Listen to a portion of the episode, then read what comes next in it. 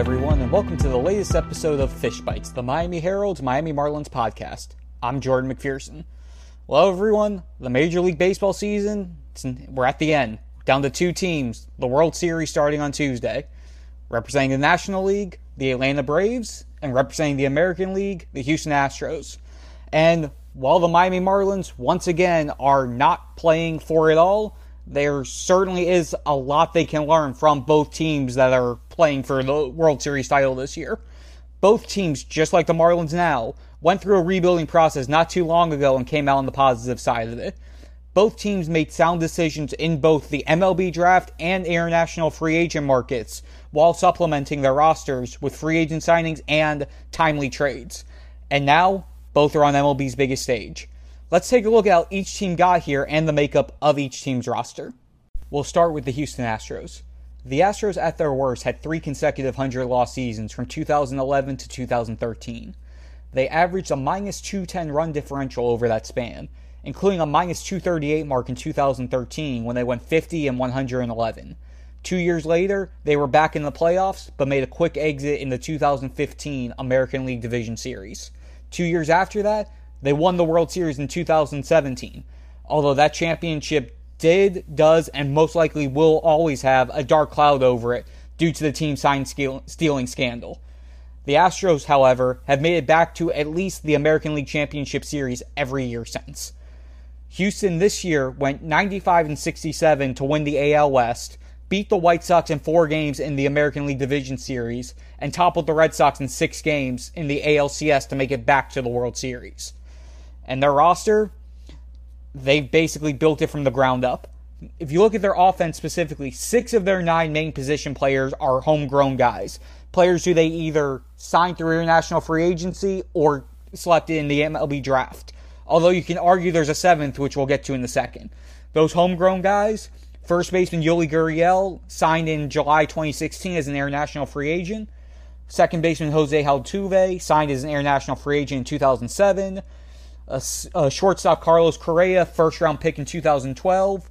Third baseman Alex Bregman, as well as outfielders Myles Straw and Kyle Tucker, were all drafted in 2015. And then that other guy who you could argue either way, Yordan Alvarez, their designated hitter, he technically signed with the Dodgers in July 2016, but was immediately acquired in a trade one month later by the Astros. And he's been one of their top guys over these last few years. Rounding out their offense, uh, Martin Maldonado, catcher, uh, acquired at the 2019 trade deadline as they made that as they tried to make that their latest push in 2019 when they lost to the Washington Nationals in the World Series, and Michael Brantley, their other outfielder, free agent signing in 2018. On the pitching side, uh, their homegrown guys, Lance McCullers, supplemental first round pick in 2012, Luis Garcia, 2017 international free agent, Framber Valdez and Jose Urquidy, 2015 international free agents. And then rounding out the rotation, Zach Greinke, obviously that big acquisition at the 2019 trade deadline when they made that push and to back to get back to the World Series, lost there. And then Jake Odorizzi, who they signed ahead of the 2021 season. Again, a lot of homegrown talent, a lot of guys brought up from the beginning throughout the throughout their career, born and raised Houston Astros, and it's paying off once again as they've made it through made it through the playoffs five consecutive years. Now for the Atlanta Braves, their rebuild more or less took place between 2015 and 2017. They had three consecutive 90 loss seasons during that span and finished more than 20 games back in the National League East each of those three seasons. However, since then, from 2018 on, Atlanta's won a division every year, four in a row. Uh, they lost in the NL Division Series in 2018 and 2019, and made it to the NLCS in 2020, where they lost to eventual World Series champions Los Angeles Dodgers, before finally making it back to the World Series this year for the first time since 1999. And while their rebuild and that that tanking period, that period where they were down was in 2015 and 2017. A lot of their core has been around a lot longer than that, and it was finding those pieces toward the end to help finally finish putting that roster together. if you start with their offense, obviously first baseman Fred- Freddie Freeman is that glue guy, that main piece. He's been he was their second round pick in 2007. Uh, if you continue going around the diamond, Ozzie Albies, international free agent in 2013. Shortstop Dansby Swanson, while drafted by the Diamondbacks in the first round of the 2015 draft, the Braves acquired him in a trade in December 2015, just six months after he was drafted. Made his MLB debut a year later. Austin Riley, third baseman, their first round pick in 2015. Uh, and then now is where you get to the other guys that are supplementing what they have. Travis d'Arnaud, they signed him as a free agent before the 2020 season. He alternated between catching and being a DH during that 2020 shortened season and has been their main catcher all this year. And then when you look at the Braves outfield that they have for this postseason, it's all guys who they acquired midseason due to obviously the injury to Ronald Acuna Jr., who just I'm um, just again thinking about how they're making this run without him just makes it that much more incredible knowing that once he returns, their line's just going to be that much more loaded. And obviously, everything that happened with Marcell Ozuna, who has been on paid administratively for the bulk of the season. So, with those two guys out, they supplemented their roster by trading for Adam Duvall, Marlins fans, you probably remember that name, uh, Joc Pederson, and Eddie Rosario. And all three of them have just been a lifesaver for the Braves as they made that final push and just the decision for the Braves to go all in when again the NL East with where it was when they made the trades it was they were hovering they weren't even in first place at that point. The entire NL East in terms of the record is basically you had to win your division the division to make the playoffs. The Braves made the decision they were going all in even without Acuna and they made those trades and they all paid off. And then when you look at their pitching staff uh, you have Ian Anderson, their first round pick in 2016. Uh, Huascar Ynoa, who they acquired in a 2017 trade. Drew Smyly, they signed this offseason. Max Fried, their ace, the ace of the active staff, acquired in a trade in December 2014. And then the veteran Charlie Morton, who was originally drafted by the Braves in 02, debuted with them in 2008, and then spent his career with four other teams before re signing with them this offseason. And again, just like without, just like the fact that they're not doing, they don't have Ronald Acuna in terms on the in their outfield. They also don't have Mike Soroka in their rotation. He's 2019 All Star, their first round pick in the 2015 draft. Missed this entire year with an Achilles injury, and the fact that they don't have him and knowing what he can provide, it's just the latest reminder of how far ahead the Braves are compared to the rest of the National League East. You saw what the Mets tried to do with all their big signings this offseason, hoping to make the splash and fell up short. You see where the Marlins are right now as they're in year four of their rebuild, and I'll dive into them more specifically in a little bit, but you see how much they still have have to climb. And you look at the Phillies who made very minimal movements, basically brought back basically the same group they had in 2020 that couldn't do much and obviously didn't finish and didn't wasn't able to finish the job. And then the Nationals who went into a full rebuild mode midseason once their season started to collapse. So the Braves, as they have been for the last few years, continue to be the top of the National League East, and they showed at the end of the regular season that they're a legitimate force in the National League overall. And now to bring this all back to the Marlins, again, talked about Houston and Atlanta, both gone through rebuilds and saw the positives that came out of it. The Marlins are basically at that point where they've gone through this for four years. Again, 2020, the COVID year. How you decide determine whether or not that counts in terms of the timeline of the rebuild to each their own. But the Marlins have been going through this for four years now. Three, they're three full seasons. They lost at least 95 games in all three of them. Obviously, they made the playoffs in the 2020 season, the 60 game season where they went 31 and 29. Made it to the NLDS before getting whipped by the Braves in three three games in that best of five series. And as we've mentioned time and time and time and time again, the Marlins have established the base of what they need. They got the farm system put together.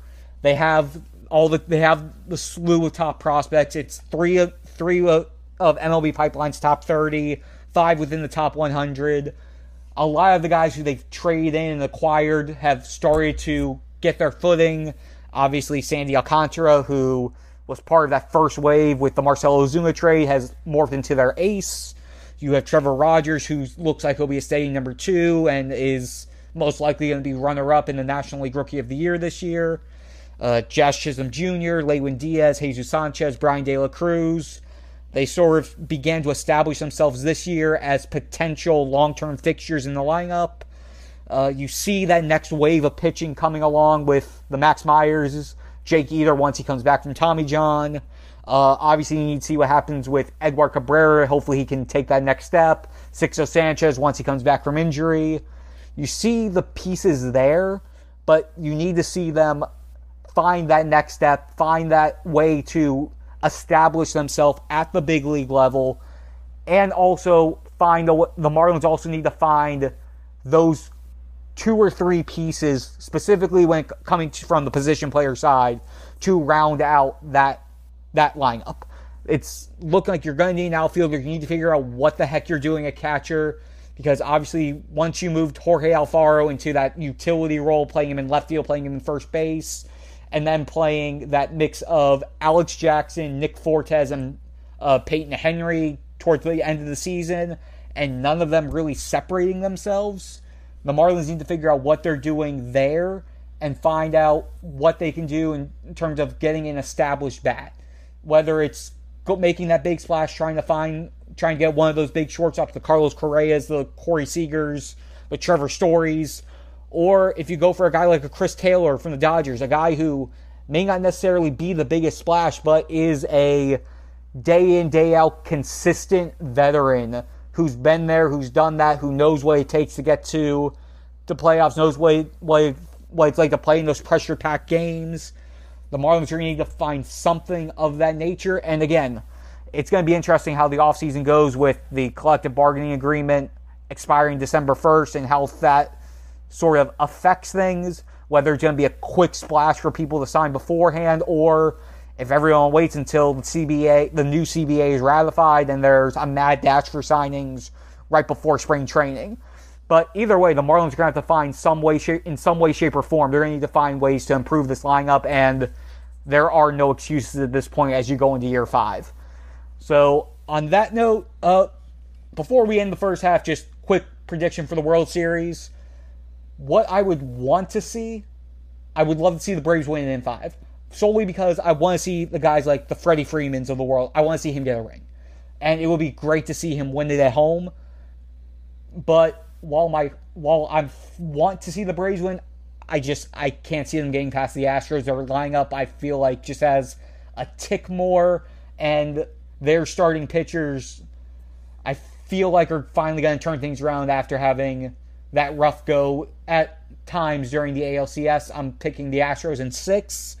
So, with that, we're going to take a quick break. And on the back half of the show, we'll talk some Marlin specific stuff as we get closer to the offseason. So, we will be right back. Hey, it's Kaley Cuoco for Priceline. Ready to go to your happy place for a happy price? Well, why didn't you say so? Just download the Priceline app right now and save up to 60% on hotels. So, whether it's Cousin Kevin's Kazoo concert in Kansas City, go Kevin, or Becky's Bachelorette Bash in Bermuda, you never have to miss a trip ever again. So, download the Priceline app today. Your savings are waiting. Go to your happy place for a happy price. Go to your happy price, Priceline. Another day is here, and you're ready for it. What to wear? Check. Breakfast, lunch, and dinner? Check. Planning for what's next and how to save for it? That's where Bank of America can help. For your financial to-dos, Bank of America has experts ready to help get you closer to your goals. Get started at one of our local financial centers or 24-7 in our mobile banking app. Find a location near you at bankofamerica.com slash talk to us. What would you like the power to do? Mobile banking requires downloading the app and is only available for select devices. Message and data rates may apply. Bank of America and a member FDIC. Okay, we're back, everyone. Uh, we're going to start the second half of the show with some housekeeping items, and then uh, let you guys listen in on some interviews that we did with some of the Marlins' top prospects who were part of their development camp these last few weeks. Uh, so to start it off, uh, some coaching staff changes. Uh, both Trey Hillman and Robert Rodriguez informed the Marlins last week that they will not be returning to the organization next next season, instead deciding to pursue opportunities elsewhere. Hillman, a 30-year coaching veteran, he spent the last three years with the Marlins. He was first first off, he was their first base coach in 2019 and 2020, and then moved over from first base to third base this year. But through all three years, served as their defensive coordinator for the infield. Uh, Robert Rodriguez, he spent the last four seasons inside the Marlins organization. He was the club's assistant hitting coach in both 2020 and 2021. Prior to that, he was the manager of the Marlins Gulf Coast League affiliate in 2019 and was a defensive coach at the AAA level in 2018. Those are the only two coaching staff changes that have been that are known so far, but more clarity should be there should be some more clarity later this week. And of the Marlins staff, obviously continuity is a key thing. That was one of the main reasons why they kept uh, manager Don Mattingly. They uh, exercised his mutual option and trying to keep as much of the staff that's working and knows what they're doing and knows the knows the players well is a key. The main guy that they need to figure out to stay on board is Mel Stottlemyre Jr., pitching coach. He has done absolutely incredible work. I mean, you look at Sandy Alcantara specifically and how much he's been able to work with him, and then to have him be able to continue the growth of that starting rotation, which is the Marlins' strength and is more than likely always going to be what they build on as they move forward. To keep him would be priority one, and then figuring out the rest of the staff will be the next phase. Next up, Miguel Rojas the Marlins shortstop and their de facto team captain, uh, he announced on his latest episode of the Chris Rose rotation that he and the Marlins have begun contract extension discussions.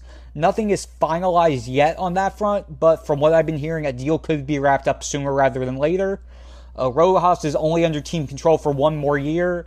His option in his contract for the 2022 season vested when he hit 500 plate appearances. Uh, he's set to make five and a half million next year, and Remember, he's the longest tenured player on this roster after everything that happened with all the trades and just everything through the rebuild. He's been the one guy who, since the beginning, made it clear that he wanted to be here to see the rebuild through the end. He's been through all the struggles, he's been through all the 95 plus lost seasons. He's well respected in the clubhouse and essentially has served as that player extension of the coaching staff on the field and we've seen the strides that he's made offensively. Obviously, his defense, when he's fully healthy, he's a gold glove guy. Obviously, he dealt with that finger issue with his left hand for the better part of the second half of the season. So, seeing how he recovers from that, what he'll be able to do next year, and potentially for years to come, for the next couple years to come after that, it's looking like he's going to continue to be a staple in that in that infield, continue to be a mentor for Jazz Chisholm Jr. and a bunch of the younger guys. And we'll see exactly what happens, but stay tuned for more info on that. Again, stuff could come pretty quickly with those contract talks. And to wrap up this week's episode, uh, we're going to hear from a few of the Marlins 2021 draft picks. They were there were a few of them who took part in the Marlins three week development camp at loanDepot Park that wrapped up last week. Uh, first up, it's only fitting that we start with the first round pick, Khalil Watson. Uh, infielder, considered the steal of the draft when Miami took him, number 16 overall. He was expected, projected to be a top five pick, and then he started to slide. He fell to the Marlins, and he only played in nine games. That's the main thing I need to point out there. When in the, the rookie league, the rookie level Florida Gulf, the Florida Complex League. But in those nine games, he flashed. He had a hamstring injury that sidelined him. But the Marlins obviously like what they see from him. They see the the athlete he is. He's a five tool guy. Uh, and with that said, here is Khalil Watson.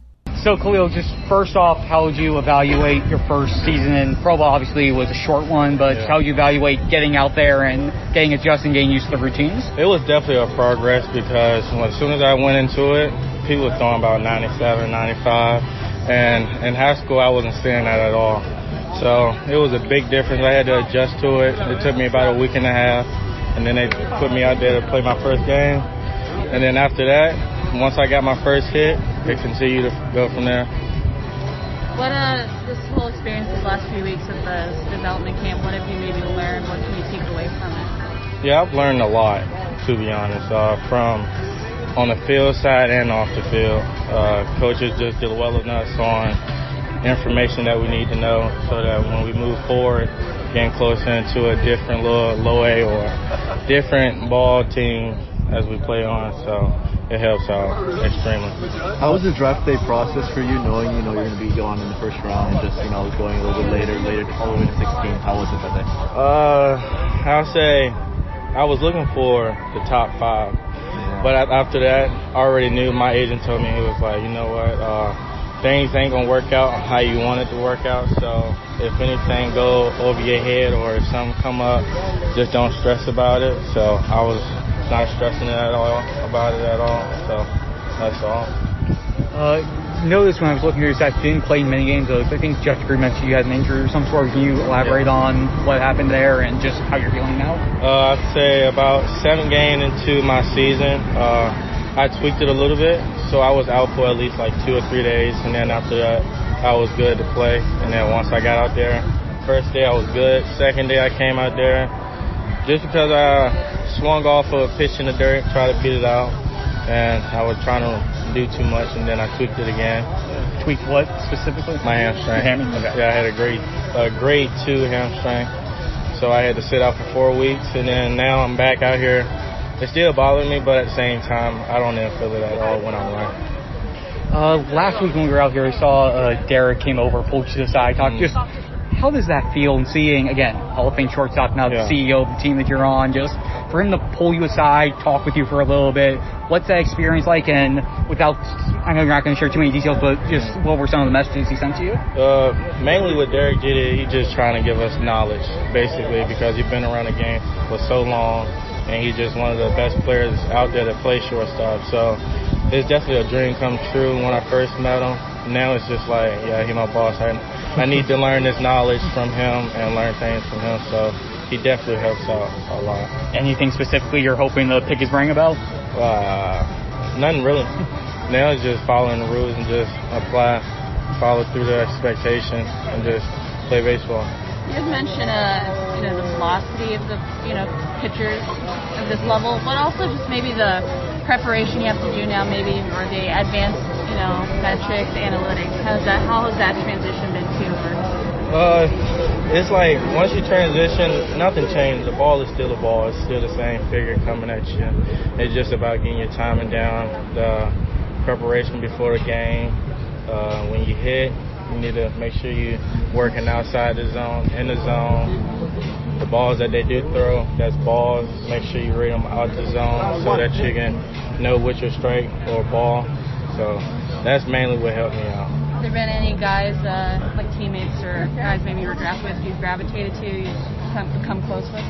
Yeah, a lot of them. As soon as I came here, I got close with Ian Lewis, uh, Jordan McCants, Jose Salas, Sarah Johnson. I got close with all of them immediately, and it's just like it's like you gotta have your teammates, you know. So it's, it's real fun. Yeah. Once this finishes up this week, what are your off-season plans, and what are you hoping to do between now and everything starting back up in February? Yeah, I take about a week off, week or two off, uh, hunt, and then enjoy myself, and then I go right back to baseball at the towards the end of the November. Hunting specifically, what are you? Uh, with me, definitely trying to get this hamstring back 100%. I feel like it is 100%, but I just need to get it stronger so that it won't never happen again. Um, when he asked you about, I guess, you know, maybe your expectations for athlete or whatever, do you do you feel like you have a chip that you want to prove, like the teams that didn't pick you wrong, or is that just something you don't even care about? Something that I don't care about because at the end of the day, that's just what got you here. Now you got to get through this process so that you can be in the big league. So it's it's not phasing me at all. Next up, we have third round pick Jordan McCants, a middle infielder from the Pensacola, Florida area. Uh, most for the most part, played in the Florida Complex League. Uh, I'm just gonna let him dive right into what he learned from this year, the biggest adjustments, and what he hopes to build on this coming off season. All right, well, Jordan, let's start off. How was your first year of pro ball? Um, it was kind of you know had ups and downs. Uh, you, you got to learn to just. You know, it's pro ball. You know, it's gonna happen. Uh, you know, the struggles come with you know success. So it, very good, very good first year. Uh, what was the biggest adjustment going from being a high school kid where you're balancing a bunch of other things to where baseball becomes priority one? Um, baseball has kind of always been priority to me. Uh, you know, my mom's a big, uh, you know, education first type. I, I was education first too, not gonna lie, but it was like baseball has always been my dream, so I kind of always took that serious. And uh, just getting here and being around those people who take it as serious as me, it's amazing. What you know? How much of a whirlwind is it? You know, you get graduation, I'm sure. You know, drafted, and then okay, go off, live on your own now. Yeah, it's, it's uh, the, transformation one is hard for me. Uh, I kind of did this all my life, you know, in travel ball, uh, going from state to state. Uh, my parents would stay home; they'll send me off with my travel coaches. I would stay in a hotel by myself as well, so uh, it wasn't really as new, you know, just uh, kind of staying in one spot in Jupiter. It was hot every day, so yeah, that was probably the biggest adjustment. How was it like getting that call that you're going to be drafted in the third round and oh. knowing it was Derek Jeter that wanted you on the team? I, I can't explain it. Like it, it's a feeling that I cannot explain to this day. I, I just you know. I, I want to thank God for everything. You know, He's the head of my life. Uh, just thank Him for everything, and that moment just I, I could never feel it again. Probably. How did you and your family celebrate? Um, the draft was like 12, 12 o'clock that day. Um, so me and my family, I kind of had an idea that I was going to get drafted. So we told everybody to come over about five or six o'clock, so we'll have a little dinner and stuff. And, and uh, I had my intermediate family over at like 12. So uh, when I got the call, we just, you know, the news was there, everybody was clapping, you know, celebrating videos, and we just ate. what did you eat? Yeah. Uh, we had my grandmother. My grandmother cooked. She had some macaroni and cheese, sweet uh, candy yams, uh, chicken wings. We had fried chicken, good baked chicken, everything. Like anything you can think of. That's soul food. Yeah. Uh, when did the moment become real? Was it when you got the phone call? Was it when you signed? Was it when you got to Jupiter and took your first at bat? When did it fully sink in for you? Uh, it fully sunk. It fully sunk in when I was on a flight to go to Miami, uh, uh, to go to go to Jupiter actually. And uh, just on that flight, I was thinking the whole time, like Jordan, this is this is what you always dreamed of. You know, go up there and uh, just have fun and always play the game that you love. but play it like you love it. What has been the thing that stood out the most playing in pro ball so far? Um,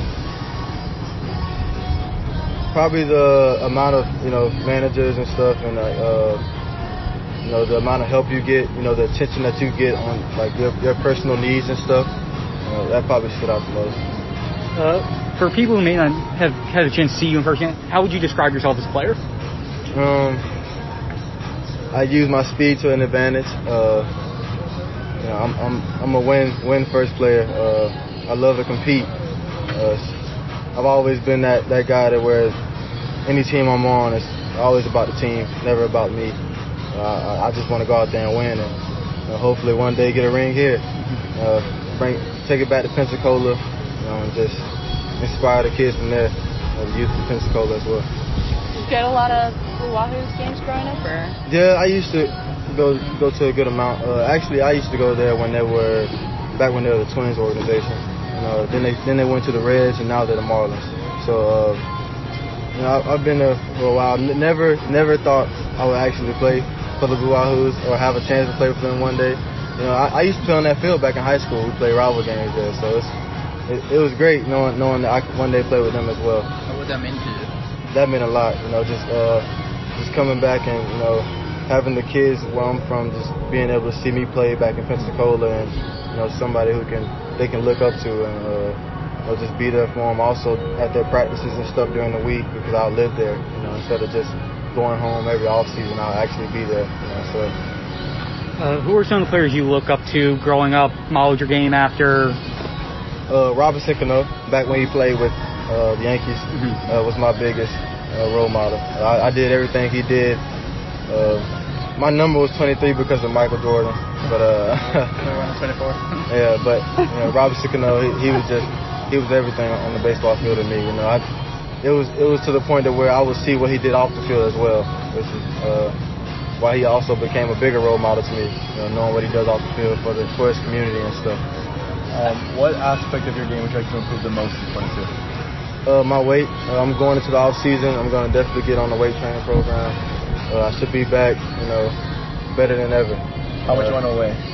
Um, my first weigh in at Jupiter was 155. I left there. Wow. I left there at 165. By the time this off season's over with, I'll try to be, be 175, 180. What are you going to be eating to get to that? Um, or is it going to be? The soul food's gonna help, soul probably gonna help, food. gonna the help soul, with the soul food will help. the soul food will help on, on Sundays, you know, after a good church service. But uh, you know, I, I definitely been on a nutrition program. You know, my agent and stuff's gonna set all that up. Uh, he played in the big leagues for a minute, uh, Reggie Jefferson. Uh, he he knows those type of things you have to do, you know, with the you know eating, uh, training wise, you know, everything. So. You mentioned you'd go to the Pensacola games. You didn't get to go to any this year before being drafted, did you?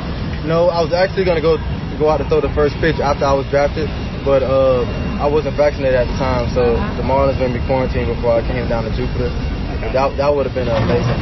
Could have been pretty Yeah, stunning because then you could end up, you know, I don't know if there's any overlap with this camp, but like seeing guys at an Yeah. organization like, hey, I just I was in the stands. Yeah, like I, I told all the like some of the Wahoo players who came down for rehab, I was like, man, you probably don't even know me, but I, I watched you play before. uh, even before you, like all you know, bigger names like Royce Lewis and stuff from back when he played. And uh, I would be there and just watch him like this little kid. I catch a ball and like go up to my parents like, hey, I got a ball. Uh, so Uh, uh, the other guys that were drafted your year, I mean, is there anyone that you've kind of formed a bond with off the field, or yeah, you know, uh, yeah, we got uh, on the GCL team. You know, we're all kind of cool with each other on and off the field. Uh, you know, and it's just, I think that's going to be a big impact too on the future. You know, when we're ready and all play, and hopefully we stick together and all make it there together, uh, so we can win together. And finally, we have 18th round pick Bennett Hostetler, uh, an infielder fro- originally from Montana, went to North Dakota State for college, and he was the surprise and the fastest riser out of this Marlins draft class from their condensed first season of Pro Ball. He was the only one to make it up to Class A Advanced Beloit, and he not only was consistent to play, now he's facing taking on the challenge of learning a new position. He was primarily a middle infielder in high school and college, and now he's learning how to be a catcher. So, with that, here is Bennett and what he's learned from this season and the challenges of learning a brand new position this late in his career. Well, first off, I guess start with the obvious question: How is the transition to catcher going? Uh, it's going well so far. Um, you know, obviously there's a lot of new experiences for me. Um, a lot of stuff that you wouldn't think about unless unless you're around catching. So, um, just trying to soak in as much information that, that I can. And you know, the coaches that we have that I'm working with are are being are being great. You know, they're patient, they're helpful, they're they're understanding of, of what I'm going through. So, you know, day by day, I'm getting a little bit better. Give us a couple examples of those little things you may not have thought about. Um, you know, just knowing where to be at the right time. Like for example, today we did rundown drills, and obviously me being in the infield, um, you know, prior to this, I, I knew where to be all the time, and um, you know, obviously there's, there's some things you don't think about. Um, so just be, knowing where to be, um, you know, when a runner gets picked off at a certain place, knowing where to back up, things like that. Have you ever caught before? Mm-mm, no, this is my first time. How was that conversation brought up to you? Going, hey, we're considering doing this. How did that get approached you, and when did that come up? Um, I was actually in Beloit. It was probably like my second or third day in Beloit, and Patrick Osborne, who's one of the minor league coordinators, um, uh, they they travel around to different teams, and he was in Beloit at the time, and he came up to me and um, you know it was just like, hey, will you will you meet me in the dugout in, in a couple minutes? So sure. I got dressed, went out to the dugout, and he uh, him and I just had a conversation. Know, he kind of just was like, you know, don't get freaked out by this or don't take this wrong way, but um, you know, have you ever caught before? And I was like, no.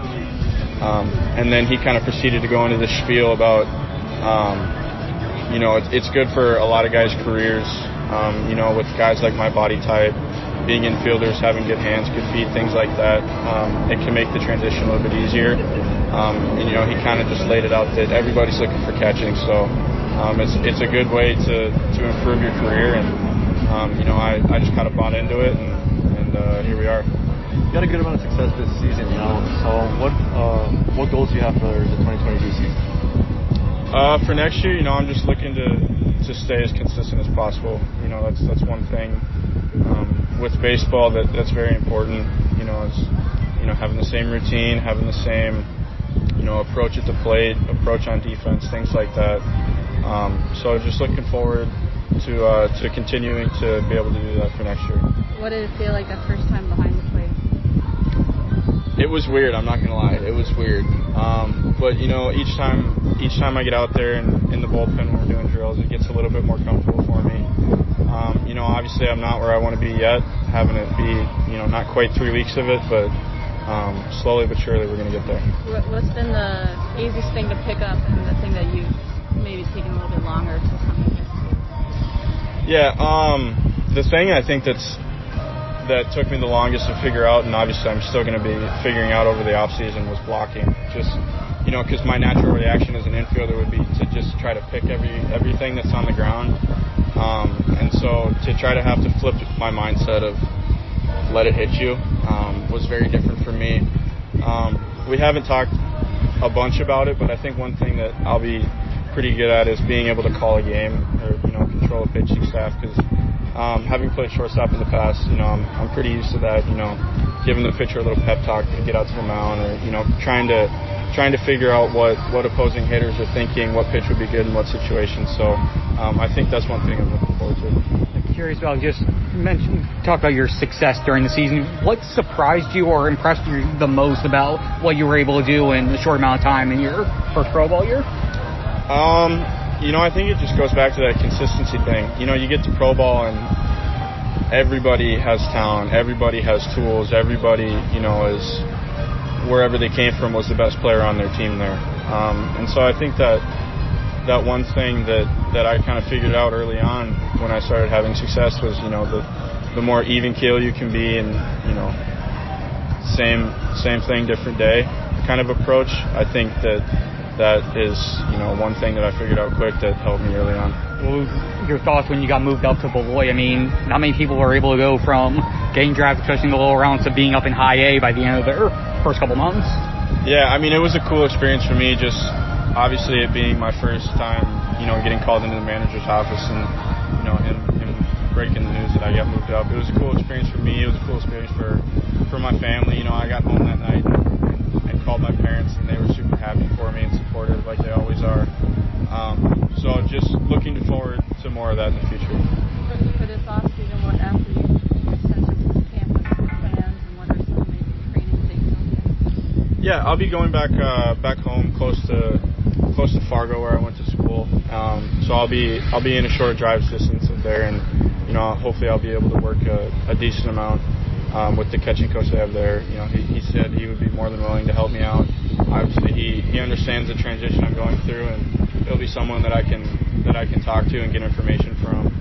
Um, so you know I'll just be looking forward to staying in shape um, you know, working out, hitting wise, defense wise, and obviously um, I have a long way ahead of me in the catching department. But you know, looking forward to that challenge. Been able to measure your pop time yet or no? uh, we actually did throw the other day. Um, I don't know if they were official times, but it, I was told that it wasn't bad. So you feel comfortable throwing all those like this? Yeah, for now. But you know, get it, get me in a game situation, it might be different. But you know, we'll figure it out when I get there. You mentioned going back up to Fargo. You're going to enjoy the Miami weather while you can until then? I am. Yeah, you know, you can't complain about 85 and sunny every day. So, you know, I there's occasions when when I miss the snow, but you know, when I get back to there and it's it's below freezing and and snow everywhere, I'll, I'm sure I'll miss Miami. How, how far just of just in that part of the country? As you had yesterday, how far did you ever have to travel? Like the first you had to travel for a sporting event? Um, I think the furthest in college that we had to go on a bus was 26 hours. We bus we bused to Eastern Kentucky. Um, so that was the farthest I ever went on a bus. Wow. Thankfully, I'm pretty good at sleeping on a on a moving vehicle, so I like to fill my time with a bunch of sleep.